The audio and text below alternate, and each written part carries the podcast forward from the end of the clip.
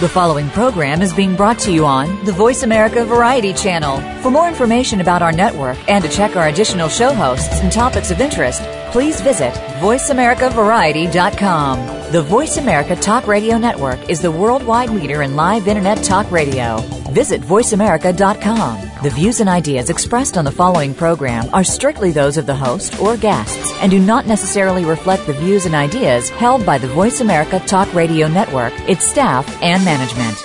Help! I need somebody. Help! Not just anybody. Help! You know I need someone. Help! Welcome to Family Caregivers Unite with Dr. Gordon Atherley. Family caregivers don't have to be alone in their experiences. You will hear from experts and other caregivers facing the same issues that you may be facing. Now, here is your host, Dr. Gordon Atherley.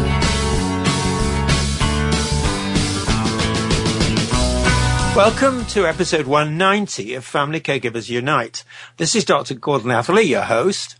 After retiring from medical practice, I became an activist for family caregiving. Our topic today is mild cognitive impairment, truly a family affair. With the aging of the populations in North America, we're getting more and more concerned about dementia, such as Alzheimer's disease. We're getting concerned because this is a brain disease that can't be stopped, reversed, or cured. It slowly destroys various brain things like memory and thinking, the ability to carry out even the simplest of tasks, and sometimes speech. So someone well down the road of Alzheimer's disease may not be able to communicate that they have, for example, a painful sore in their mouth. Instead, they become aggressive or even violent. And sometimes they lose even the ability to recognize members of their own family. So if I can put it this way, it's encouraging news that there is a memory condition that is mild, which is why our topic, mild cognitive impairment, truly a family affair, is so important. To discuss it, our guest is Dr. Nicole Anderson. Now, Nicole is a senior scientist at the Rotman Research Institute at Baycrest and an associate professor of psychology and psychiatry at the University of Toronto. She obtained her undergraduate degree in psychology from Washington University in St. Louis and her master's and PhD from the University of Toronto.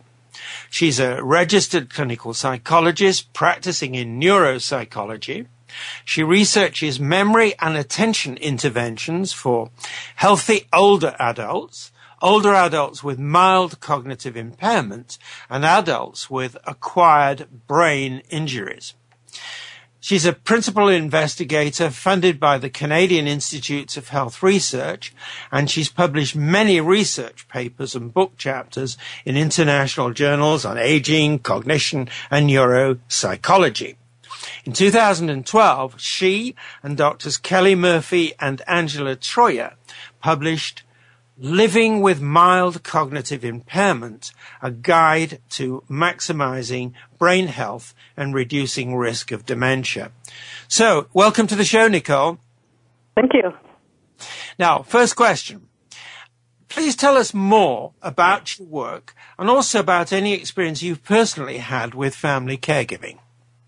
Sure.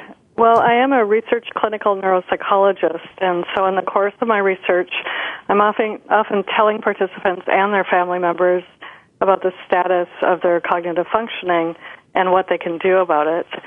And I also helped Drs. Kelly Murphy and Angie Troyer develop and validate a clinical program for people with mild cognitive impairment and their family members. So this program targets not just the people who have mild cognitive impairment, but their family members as well.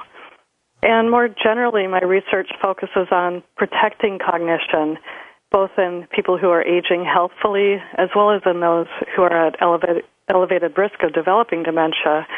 And I try to do this by targeting the brain, the body, and more broadly, people's everyday living. So just to be, I guess, a bit more specific, um, targeting the brain, I'm just wrapping up a study where we're looking at the benefits of a memory training program and this was motivated by the fact that uh, older adults who have super good memory, as good as young adults, use their brains differently. We know that already from some research that we have and others have done. And so what I'm asking is whether older adults whose memory is aging more typically, that is declining as a part of normal healthy aging, uh, whether memory training will help reorganize their brain activity and make them look more like the, the super older adults, if you will. Um, I'm also really interested in how we learn information and whether older adults can learn from their mistakes or whether these mistakes interfere with learning of uh, new information and with the brain activity that supports good learning.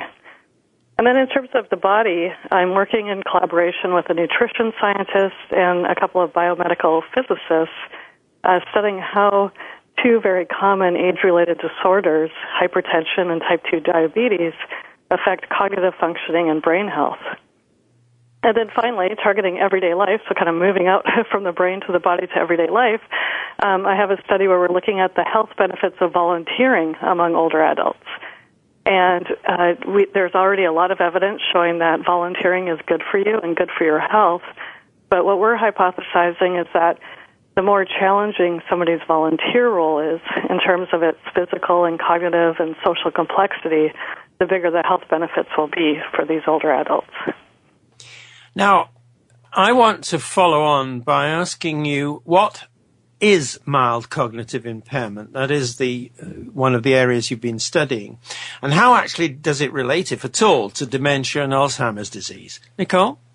Sure. Mild cognitive impairment, or MCI for short, so I, I will be using that abbreviation just as a mouthful otherwise to keep saying mild cognitive impairment. Um, but in short, it's a, a boundary zone between normal aging and dementia.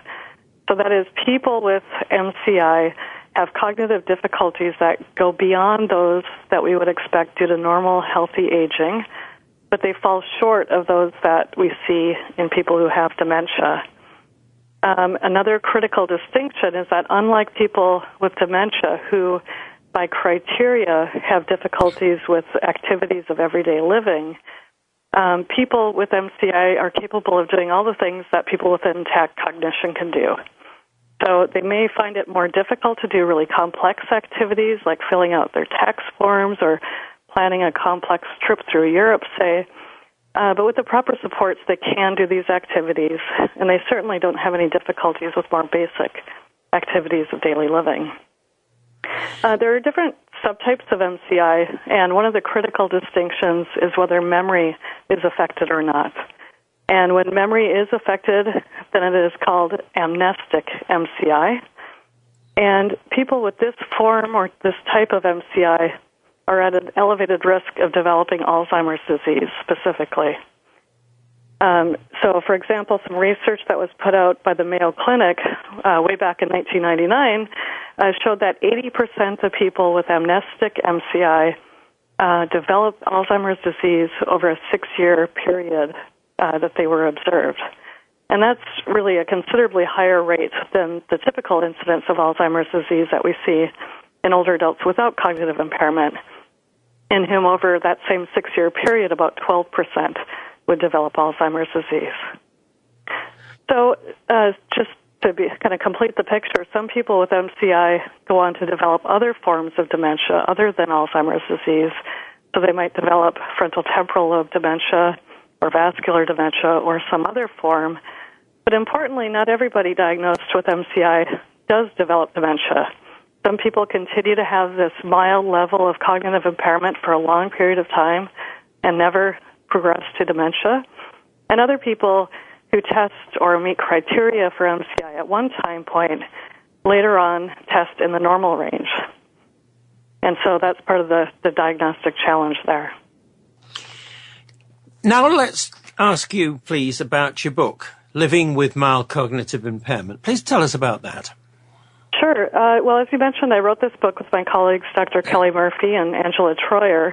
And I guess another name for it could be everything you need to know about MCI, uh, because we really do talk about everything that you can imagine. Uh, we explain what MCI is. We explain how it differs both from normal aging and from dementia, various forms of dementia. Uh, we talk about what the risk factors are for MCI, how MCI is diagnosed, so the step by step procedures that you would go through uh, to become diagnosed, uh, how it affects both the person living with MCI uh, as well as their loved ones, And then we give a whole bunch of information uh, to help guide a range of healthy lifestyle factors that help improve prognosis. Uh, so these include diet and exercise, cognitive activity, social engagement, as well as a number of very practical everyday memory strategies that help to improve memory functioning. Uh, the book also has questions to ask your doctor in most of the chapters to help people plan ahead of the do- doctor's appointment and have an, a more effective conversation, as well as recommended readings and links to helpful websites. And really, the book was inspired by a surprise. Um, over the course of the years of our working with people who come in for our research or clinical services that we have diagnosed with MCI, they've asked us what uh, what books that we would recommend. And finally, one day I sat down to actually look at what was out there and peruse bookstore websites. And what I expected to find was what I find for a lot of other conditions, including dementia. And that is um, hundreds, dozens, or hundreds of books, uh, some of them written by highly respected clinicians and academic leaders in the field, but mixed in with a lot of other books of more questionable um, authority, if you will. And I intended to go back to this person with a, a, list of recommended readings for them. But what I found really shocked me. I found a handful of excellent academic books on MCI that I already had and had read, but not a single book written for a lay audience. And so I met with my co-author, Dr. Troyer. I went into her office. I said, Angie, do you realize that there are no lay books on MCI? And she said, I know. And then I said, well, we've got to write one. And that's how the book came about. In other words, this was an on-demand book, wasn't it? That is to say, people were asking you, you looked around, didn't find what you thought they needed, and you got down to writing a book which was aimed, I, I think I'm right in saying this, correct me if I'm not, aimed at people with mild cognitive impairment and also people who are living with people with mild cognitive impairment. Is that right? That's exactly right. As well as, I'd say, for healthcare professionals who treat them, but who might not encounter mild cognitive impairment that often and not know that much about it. Um, and as you said, we did write it because people were asking us for information, and when I looked, we could not find it out there. So that's exactly why we did that. Now, that really stresses a point I'm going to make very quickly that I hear time and time again on this radio show, Nicole, and that is that the first thing that people want when they're confronted with what I call a diagnosis, that is, somebody in your profession has said, this and this affects you, this and this affects your family member, um, it kind of rolls over them in a, in a way that leaves them thinking about their minds racing, thinking about the future. And what then, when they get home, they need is something to read so they can put it all together. And it seems to me that what you've done in writing your book, Living with Mild Cognitive Impairment, is to answer that need. So thank you very much. Now, it is time uh, where we have to take our break, so I'm going to do that now. This is Dr. Gordon Atherley, and my guest is Dr. Nicole Anderson. You're listening to Family Caregivers Unite on the Voice America Variety and Empowerment channels and CJMP 90.1 FM Community Radio for Powell River. Please stay with us. We will be.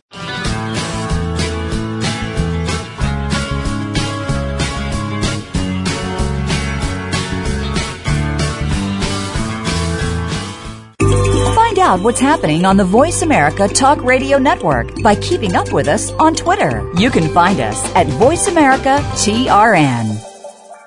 Frankly Speaking About Cancer is a program designed to empower survivors and their caregivers to deal with the social and emotional challenges of cancer. Drawing on resources from wellness communities throughout America and abroad, the show will invite physicians, researchers, nurses, social workers, patients, and caregivers to share their advice on how to live a better life with cancer. Join host Kim Thiboldeaux, President and CEO of the Wellness Community, Tuesday afternoons at 1 p.m. Pacific Time and 4 p.m. Eastern Time on the Voice America Health and Wellness Network. Do the adventures of Indiana Jones leave you curious about this exotic and unusual profession? If so, don't miss Indiana Jones Myth, Reality, and 21st Century Archaeology with Dr. Joseph Schuldenrein. You'll learn about forensics, ancient civilizations, and human origins. Listen to Dr. Schuldenrein and colleagues discuss their excavations and related archaeological topics, ranging from the unique to the sublime, and yes, even the mundane. Indiana Jones, Myth, Reality, and 21st Century Archaeology, live Wednesday, 6 p.m. Eastern, 3 p.m. Pacific Time on Voice America Variety. Stimulating talk Gets those synapses in the brain firing really fast. all the time. The number one internet talk station where your opinion counts. VoiceAmerica.com. You are listening to Family Caregivers Unite with Dr. Gordon Atherley. If you have any questions or comments about our program, please address them by email to docg at familycaregiversunite.org. Now, back to Family Caregivers Unite. Welcome back to the listeners to Family Caregivers Unite and Dr. Nicole Anderson. Our topic is mild cognitive impairment, truly a family affair. So let's talk about mild cognitive impairment, or as you call it, Nicole, MCI, and the challenges that it creates in diagnosis and treatment, the challenges for the persons who experience it, and the challenges that it creates for families and family caregivers. So first off, Nicole, what are the main challenges in diagnosing and treating mild cognitive impairment? Well, I alluded to one of the challenges in diagnosing MCI earlier, and that's the fact that some people who meet criteria for mild cognitive impairment at one time point may never develop dementia, or on a later test, they test within the normal range. And you can imagine how this poses a challenge to clinicians because we have to tell people that they are at a higher risk of developing dementia, but they may not develop it. So that, that's really a challenge to deliver that message in a way that's useful for people. And there are a number of reasons why this might occur, but I think that they all boil down to us missing one or more important pieces in the context in which those initial deficits occur. So a diagnosis of MCI requires that the cognitive difficulties that they're currently experiencing uh, represent a change from a prior level of functioning. But what we're actually faced with is often people are coming in and being tested for the first time in their life. And so we don't really have a good measure of what their current level of functioning was. And this makes it very important to both listen to the person who's been diagnosed with MCI and their family members' uh, impressions of changes that have occurred. And I emphasize the family members here as well because uh, sometimes the person who's experiencing the mild cognitive impairments isn't fully aware of the changes that have occurred. And it's also critical, just to get a little bit more specific about diagnosis, it's critical for us as neuropsychologists to compare clients' current performance against some kind of estimate of where we think their prior level of cognitive functioning was, and not just to uh, relate it to test norms. So, test norms uh, provide us with data telling us what to expect on any given test from from people depending on their age. Um, and by definition, norms apply to typical or average people. But what we face with a lot is people who are not typical or average. They're either incredibly intelligent and probably have functioned way above average, or they're of lower functioning throughout their whole lives, and so the norms, the, the average, doesn't necessarily apply to them. And so we have to take this into account and not just blindly rely on the norms that are provided with the tests. And also, um, a host of medical and emotional conditions can affect cognition, particularly if they're poorly treated. So these things include uh, things like diabetes, prior concussions or head trauma, depression or anxiety, and learning disabilities. And so it's critical that we as neuropsychologists know all of this information when we're making that diagnosis. Uh, the primary challenge in treating MCI is the fact that there is no treatment for it. There's no medical treatment or drug treatment for MCI. Scientists are working on ways to stop the pathology that eventually leads to dementia. But even when that day comes, I argue that it still will be critical to encourage people uh, to engage in the myriad of lifestyle choices that research has shown relate to good brain health and lower dementia risk. Nicole, we're going to come back to some of those things uh, uh, later later in this episode, but now I want to ask you about the main challenges that mild cognitive impairment creates for the people who are affected by it. That is to say, the person who maybe you've given the diagnosis to, or maybe you're thinking that the diagnosis is there. What are the kind of challenges that those people are experiencing? Well, I think the biggest challenge that comes along with the diagnosis is the reframing of one's future. So we all have a picture of what our later years are going to be like, what our retirement is going to be like. And when you get a diagnosis like that, like this, obviously that whole frame completely changes. And understandably, this is really difficult news. And what we find is that it takes people a few weeks to a few months to really process the implications of this diagnosis. Uh, but the majority of people seem to come out the other side of that, that process and make adjustments in their lives to manage their cognitive difficulties better and assume healthier, more proactive approaches in their fight against further cognitive decline. But along the way, I have to say that it's not uncommon uh, for people diagnosed with MCI to experience mood changes. So there, were, there was a, a meta-analysis or a way of combining findings from across research studies that was published in 2008 that found that the most common symptoms experienced by people with MCI were depression, apathy, anxiety, and irritability.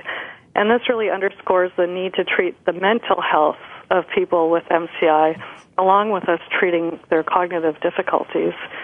And moreover, Dr. Murphy's own research has shown that people with MCI are prone to withdrawing from socially and cognitively engaging activities in their everyday lives. And this is exactly the opposite of what we know is good for good brain health. Um, that is, that we should be engaging in socially and cognitively challenging activities. Um, you know, people withdraw from them partly out of fear that they'll be found out in those settings. People will notice their cognitive difficulties, um, but probably also the apathy and depression help limit people from engaging in those activities. So again, the message is that we need to attend to and address the mental health issues of people with MCI. And one one recommendation that we make is that people consider joining groups or activities um, along with a family member or a friend to help navigate the interactions that they might encounter in those settings. Now, let's still on the theme of challenges that MCI creates. Um, let's please ask you about um, the, the challenges for families and family caregivers, and in particular, what are the warning signals that you would recommend them to look out for in regard to these challenges? Nicole? Sure. Um, yeah, family members, first of all, they also go through that adjustment period uh, after the diagnosis. So they too had a picture of what mom or dad's later years would be like or what their spouses their, their time with their spouse would be like in the later years and everything changes when this diagnosis diagnosis comes along and that uncertainty about the future is difficult for family members to bear, for sure. Um, but other more subtle changes can occur too. So family members often experience uh, changes in fi- family dynamics that can affect their own emotional health too. So, for example, they um, often feel the need to assume more roles or responsibilities in the in the family, um, and this can be quite stressful. So, for example, a family member, say a spouse, might feel the need to start supervising their loved one with MCI more closely. So checking to make sure that the bills have been paid correctly or, or that the person with MCI has taken their medications correctly. And this assumption of new roles can add stress and burden to family members. Um, people, family members also find themselves getting frustrated sometimes with their loved ones' memory slips or their mood changes and sometimes they become resentful that this is even happening uh, in their lives when they didn't ask for it or expect it. And so, for all of these reasons, any kind of programs or resources that are out there for people with MCI should also have a component where they're helping the family member of somebody with MCI so that they can learn more about MCI and help themselves and uh, their loved ones with MCI cope more effectively with that. In terms of warning signs, as you asked, um, really what you want to look for is any change in your physical or emotional health. Um, so if you're suddenly facing something that you never had before, uh, such as elevated blood pressure, problems sleeping, uh, problems with depression or anxiety, any of these things that come on, as I said, that you don't have a history of, can be signs that that looking after your loved one with MCI is becoming an issue for you. And we need to attend to family members' health just as much as the health of the person with MCI uh, so that they can best support the, the whole family through the journey with MCI. Nicole, just to go back to your what you were talking about, the challenge of knowing what sort of change there's been. You were talking about this in uh, regard to people like you making a diagnosis by trying to measure or attempting to measure how much change there's been. Mm-hmm. And you were saying, looking at the the statistical norms isn't very helpful because you really didn't know where people were in relation to that before all this started. So that leads me to a question, which is, how much reliance do you put on the families? Sort of estimate of the degree of change in their family member. How valuable is that information to you in making the diagnosis? Well, I, I find that it can be very, very helpful. So oftentimes um, the family members provide more information or more examples of what's been going on. Um, but it, that's not always the case because just like you and I wouldn't ever want to face MCI or dementia, family members don't want to face it either in their loved ones. And so what can happen sometimes is that family members will minimize the changes that have been occurring and they'll say, "Oh, yeah, well, he's always been like this," or "All my friends make that same mistake too," and so it's it's kind of difficult sometimes to tell whether the report that you're getting back um, is is a- accurate. However, in terms of the test norms, um, one thing that we know is that IQ is very tightly correlated with other cognitive functions. Usually, in most cases, if people don't have a learning disability or some other condition, and so instead of using the test norms, we can use IQ as a better benchmark too for where we expect their memory or their attention or their language functioning to lie. So there's ways of getting around the limitations with test norms too. Right. Now, talking of norms, it's time for us to take the break once more. This is Dr. Gordon Atherley. And my guest is Dr. Nicole Anderson. You're listening to Family Caregivers Unite on the Voice America Variety and Empowerment channels and CJMP 90.1 FM Community Radio for Powell River. Please stay with us. We're coming back.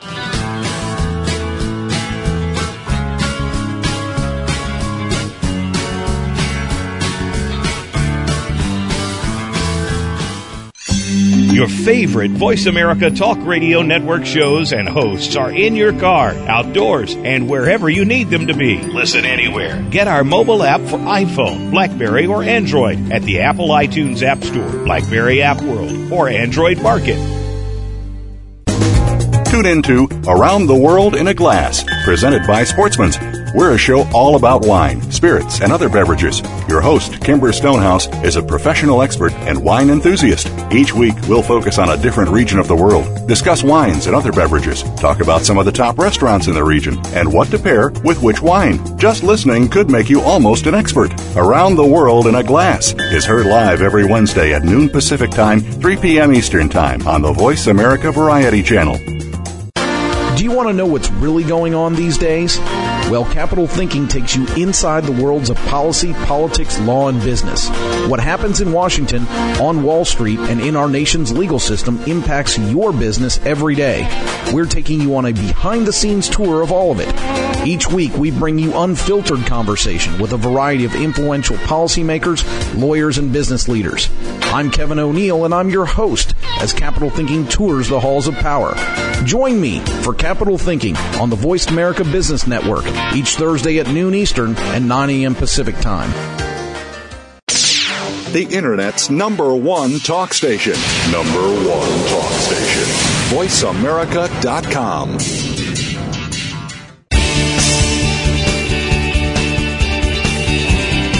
You are listening to Family Caregivers Unite with Dr. Gordon Atherley. If you have any questions or comments about our program, please address them by email to docg at familycaregiversunite.org. Now, back to Family Caregivers Unite. Welcome back to our listeners to Family Caregivers Unite and Dr. Nicole Anderson. Our topic is mild cognitive impairment, truly a family affair. Now, Nicole, I want to talk with you, or you talk with us, please, about the ways in which the challenges created by mild cognitive impairment are most successfully confronted so that it can be lived with, obviously lived with by the people who are challenged by MCI, but also their families and the communities they're with. So, what is, first of all, Nicole, for you, what is the outlook for mild cognitive impairment? Um, outlook, as you very well know, is a, a word that's often used in medicine my, and healthcare. It also means prognosis. Um, and how can outlook be improved with treatments aimed or whatever um, preventive measures aimed at maximizing brain health and at reducing the risk of dementia and Alzheimer's disease. Now that's a, a rather convoluted question, but what I'm really trying to ask you is, uh, how do you, how is the future for an individual judged? And what about the actions and treatments and so on that you aim at maximizing brain health so that the prognosis is improved to the extent it can be? Okay. Uh, well, as I mentioned towards the start, unfortunately, the, the majority of people who receive a diagnosis of mild cognitive impairment do go on to develop some form of dementia. And uh, that that's not that surprising when you really consider what mild cognitive impairment is, um, because it really is, in many cases, the preclinical, as we say, form of different dementias, where people's symptoms are not severe enough yet to meet criteria for dementia, but the brain pathology associated with those dementias has started already. So there are a number of things that have been shown, though, to help improve outlook or improve prognosis. That is, reduce the risk of uh, progressing from the mild cognitive impairment state to dementia. Um, I wanted, though, just to start by talking about what doesn't work um, before we talk about what does work. And as I said before, there are no drug treatments approved um, for people with MCI. Uh, I get this question asked a lot uh, because they've heard of their friend who has MCI, and their friend has received medications for it. And it is true that some physicians will choose to prescribe the medications that are prescribed in Alzheimer's disease, so drugs like donepezil, galantamine, and rivastigmine. Um, but studies have shown that there's no benefit of these drugs in large groups of people with MCI. Um, however, what that means is that in these large groups, these drugs have helped some people. They've done nothing for other people, and people's cognitive functioning has declined in another group of people, so that overall, on average, there's no benefit of the medications. And so some doctors will prescribe these drugs anyway in the hopes that their patient might be one of the, the, the lucky ones for whom these drugs do benefit memory or attention. And then the other thing that people see a lot um, in the media is they'll hear There'll be stories in the media about some particular vitamin or some particular food. So, you know, it might be vitamin E or blueberries or turmeric or whatever. It seems like every week there's something different. And people build up great hope that this is the next big promise, that this will help prevent dementia. Uh, but the problem with these messages is that there is no magical cure, and no, nor will there ever will be a magical cure like this. So, because our bodies just don't work this way, what leads to good brain health is the complementary and interactive effects of a variety of foods in, in a, the context of a healthy diet. So, yes, blueberries are healthy and they're good for you um, and they're important, but eating a pint of blueberries a day in the context of an otherwise high fat, high salt diet is not going to do anything for you. And so, despite the fact that we don't have any treatments yet, drug treatments or any kind of magical nutritional cure for MCI, uh, there are a host of other lifestyle treatments, if you will, uh, that research shows help to maximize brain health and reduce the risk of dementia. And these studies have been conducted uh, in large populations of mainly healthy people, but evidence is starting to emerge that these same things help people with MCI too. And these include eating a healthy diet, getting exercise, and getting cognitive and social engagement. Right. Nicole, I'm going to ask you uh, more directly now the question about persons who know that they're affected by mild cognitive impairment. What can they do to successfully confront their challenges that MCI creates creates for them? Yeah, so to be more specific about these lifestyle factors, um, in terms of a healthy diet, uh, people should try to follow the daily dietary recommendations that our governments put out for us. And this means cutting back as much as you can on saturated fats that we in North America tend to eat way too much of, and replacing them with unsaturated fats, things like olive oil. Um, cutting back on meat consumption and replacing it with more vegetables and fruits. Um, in terms of exercise, the specific recommendations are to do um, at least a half an hour, five days a week of aerobic activity, anything that gets your heart pumping and that can just be walking at fast enough of a pace that your heart is pumping. And I would say that um, above and beyond any other kind of evidence, the evidence is strongest uh, that aerobic exercise promotes good brain health, even even any more than any of the other lifestyle factors. So we know that aerobic exercise improves the circulatory system of the body and the brain. It leads to bigger brains, so it, it's associated with growth in the amount of brain tissue, uh, better cognitive functioning, and even the growth of new neurons, what they call neurogenesis, so the birth of new neurons in the brain. Um, but for older adults, it's important to combine aerobic exercise with strength training because strength training training helps to maintain muscle mass and good bone health, as as well as balance exercises because these help to prevent falls. Uh, for staying socially and cognitively engaged, it really doesn't matter how you do this, as long as you're engaged in challenging activities that you enjoy. So uh, people can join a choir, they can volunteer, they can join communities or, or groups at their church or synagogue or temple, learn how to play musical instruments, travel to new places. I mean, the, the list is virtually endless of ways that you can stay cognitively and socially engaged. Um, but also building into your life healthy memory practices, so good good memory health, if you will, or hygiene. Uh, and uh, people are often afraid to use external aids. Like they'll they'll say things to me, like I don't want to write it down because then I'm not working out my brain.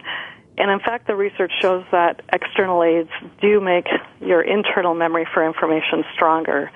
So use these external aids to help support your memory system, especially among people with MCI whose internal memory is showing uh, decline, uh, but also learn how to use the internal uh, memory strategies, memory tricks, and we describe a number of these in, in detail in the book. Um, right. Yep. I'm just going to um, take you to the next question, but if I interrupted you and you wanted to just carry on, please do so.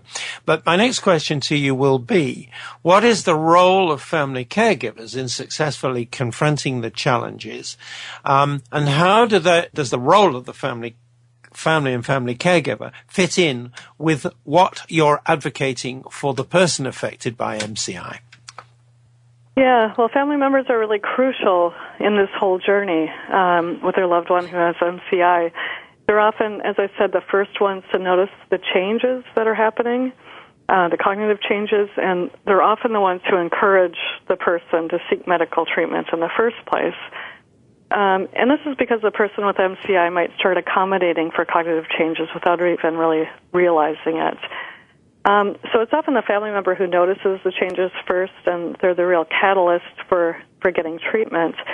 And it's also because they really are on this journey together with their loved one with MCI. So it's just as important for family members to learn as much as they can about MCI so that they can support their loved one um, in the best way possible and help them plan for the future.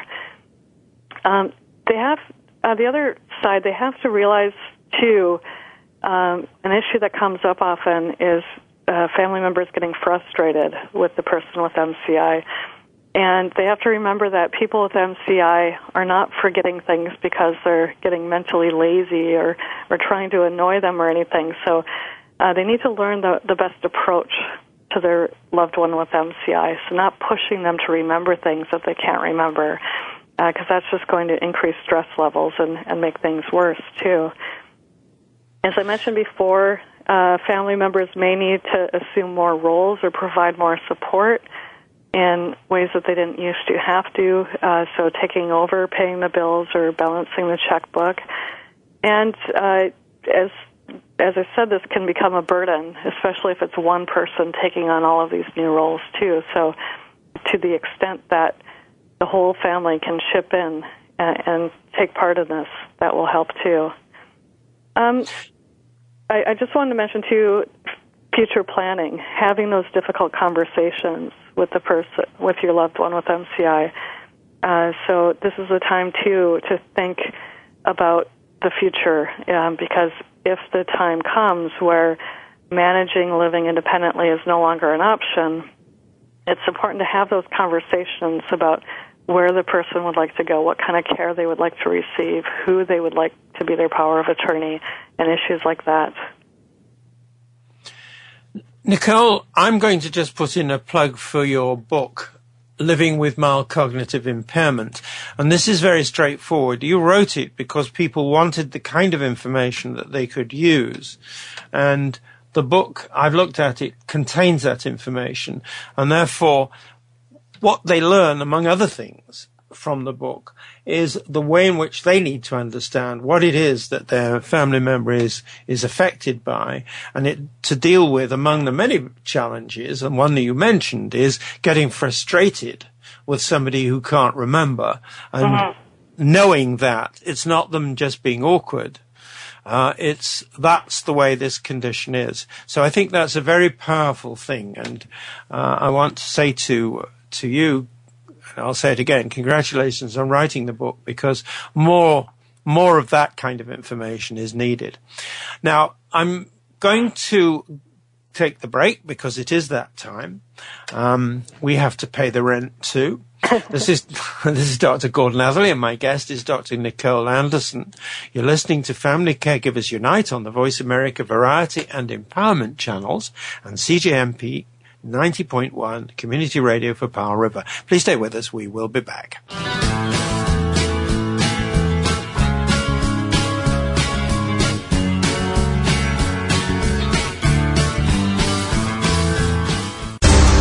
What's going on behind the scenes with your favorite Voice America show or host? For the latest news, visit the iRadio blog at iradioblog.com. Bob Pritchard has over 30 years of experience as a straight talking business consultant and author working with some of the top Fortune 500 companies. Now he's come to the Voice America Business Channel to help you and your business. Tune in to the Bob Pritchard Radio Show for information about starting and successfully running a profitable business. From the movers and shakers to great marketing screw ups, you can't afford to miss a single edition of the Bob Pritchard Radio Show. Tuesdays at 5 p.m. Pacific, 8 p.m. Eastern on Voice America Business. Emotional intelligence has been documented to be the most important skill for a leader to move up in an organization. Leaders Playbook will unpack what emotional intelligence is, why it is important, and how you can raise your emotional intelligence for yourself, your direct reports, and your team. Join Dr. Relly Nadler every Monday morning at 9 a.m. Pacific, 12 p.m. Eastern to the Leaders Playbook on the Voice America Business Channel. Your success, your success could depend on it. Streaming live the leader in Internet talk radio. VoiceAmerica.com.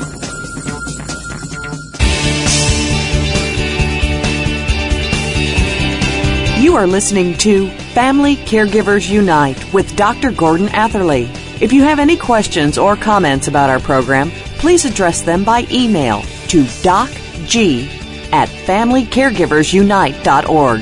Now, back to Family Caregivers Unite. Welcome back to our listeners to Family Caregivers Unite and Dr. Nicole Anderson. Our topic is mild cognitive impairment, truly a family affair. Now, I want to ask you, Nicole, about more things that you believe are needed to help confront the challenges of cognitive impairment, which you've, you, you've described to us. So, personal question now. What more do you want to do and to see done to help people and their family caregivers confront the MCI challenges? Yeah, uh, well, I guess what I would like to do is, if if I had all the resources in the world, I would love to develop a multimodal approach uh, or intervention for people with MCI, uh, where we can incorporate improvements in fitness levels and diet and psychosocial health and memory strategies, putting it really all together uh, in a very active way. We, we, we're halfway there with our clinical program now, but it'd be nice to to really round it all the way out. What what I would like um, people to have available for people with MCI and their family give, uh, caregivers is uh, we're really fortunate to have a very rich network in America and Canada of the Alzheimer's Society or associations, and they provide incredible resources for people with information and support groups and links for help. And these groups are starting to attend to the preclinical phase or, or MCI. And I encourage them to, to keep expanding these efforts to help people who are at a higher risk of developing dementia. Because right now, the proportion of the efforts that go to that prevention side is, is relatively small, understandably, because they were, they were developed to address dementia proper.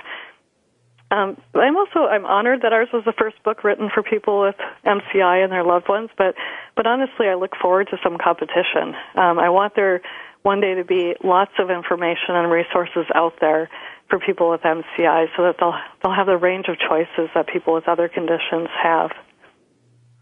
And I suppose also other languages besides English.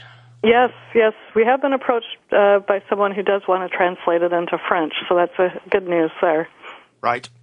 Now, next question. All, all these questions are along the same lines. What do you want to do and see done by the clinical professions, such as yours, to help the people and their family caregivers confront MCI? Well, that's a great question because in one part of the book, um, what I wanted to do was list all of the clinical programs that are currently available for people with MCI around the world so that the book would be useful for people no matter where they were. And we spent literally months scouring the internet and papers looking for clinical programs and emailing hundreds of people. And shockingly, we could find only five programs that are going on uh, that, that, that we could find through our hunts. There might be more, but we we tried our hardest to find them. We found three in Canada, one in the U.S., and one in Germany.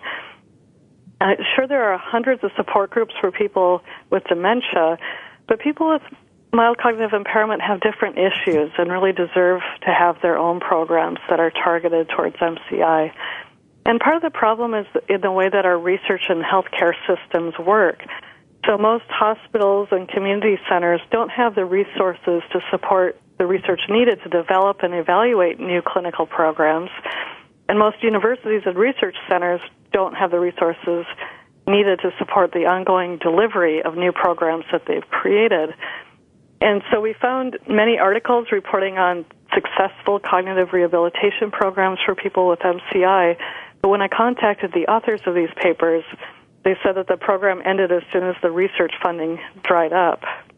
And so somehow we've got to bridge this gap between the researchers who are developing effective clinical programs and the healthcare system that's out there uh, hopefully to develop uh, to deliver these programs for people with MCI. And also, um, you know, we're, we're talking about uh, universities and hospitals and, and Alzheimer's societies and chapters, but there are a lot of people living out in remote areas without access to these kind of centers. But now, in today's age with the internet, there's really no reason why we can't be delivering these programs um, over the internet with programs like Skype-like programs where people are meeting virtually and getting the information that they need and having the opportunity to discuss the challenges that they're facing and the successes that they've had too. And then finally, just a plug for research funding. You know, we um, we know how expensive both economically and the personal costs of dementia are, and we know that th- these expenses are just going to el- uh, escalate uh, dramatically in the coming years. So the more that we know about MCI and how to delay progression to, the, to dementia, the better our society will be. So I really encourage governments to keep funding this kind of work. Nicole, just a quick editorial comment. You're making that appeal at a time when money is getting tighter and tighter in, mm-hmm. in, in healthcare. So it's important, isn't it, that this message uh, about the importance of MCI and the way in which things can be done uh, needs to be got out. And what you're call- talking about is research, figuring out what's best, what works well, what works not so well, so that everybody can be guided um, in a, in a way that's going to be useful and helpful to everyone concerned, including society as a whole. Now, my last question to you, Nicole, is this. Um, I want you to give your personal message, please, to persons confronting MCI and for the family caregivers, um, because I, I, like to think that you're. I'd like to put you in the role, perhaps, of a politician who's making a platform, a political appeal for support to introduce a government policy towards MCI and you're speaking now to persons and their families about what it is you're going to do. So what is your message for them? Oh boy. uh, ironically enough, I did speak at Parliament Hill to a number of MPs and senators about this issue. And I, I think the focus really is on preventing that massive economic and psychological burden that is dementia. And that the mild cognitive impairment window provides us that window of opportunity to get in there and intervene and improve people's physical health and their brain health and their cognitive health. Uh, and what we're doing there is not necessarily uh, changing the underlying brain pathology, but what the research shows is that it's elevating people's level of functioning so that even if the brain pathology is brewing in their brains, people are functioning better and therefore have farther to fall, basically. It buys people time where they're living healthfully, and in the case of mild cognitive impairment, they're living independently and enjoying their lives and with their loved ones. Um, you know, really a key word in mild cognitive impairment is the mild aspect of it. Um, MCI does not rob people of their intellectual skills, of their talents, or of their humor. And so we have to remember that uh, people with mild cognitive impairment are the same as they ever were. So, you know, dad is still dad, mom is still mom, and that hasn't changed. Nicole, there's a phrase that circulates in my circles, in our family, and it goes, if you don't use it, you lose it. I don't know quite what it's referring to, but how much, even a half truth, is there in that slogan? Uh, there's actually quite a lot of evidence for that in the cognitive literature. So, um, the more you work at something from, in terms of a cognitive talent, the better you get at it, and it's not negatively affected by healthy aging. It'll be more robust to mild cognitive impairment or dementia, uh, and and it provides a general um, structure or support for overall cognitive health too.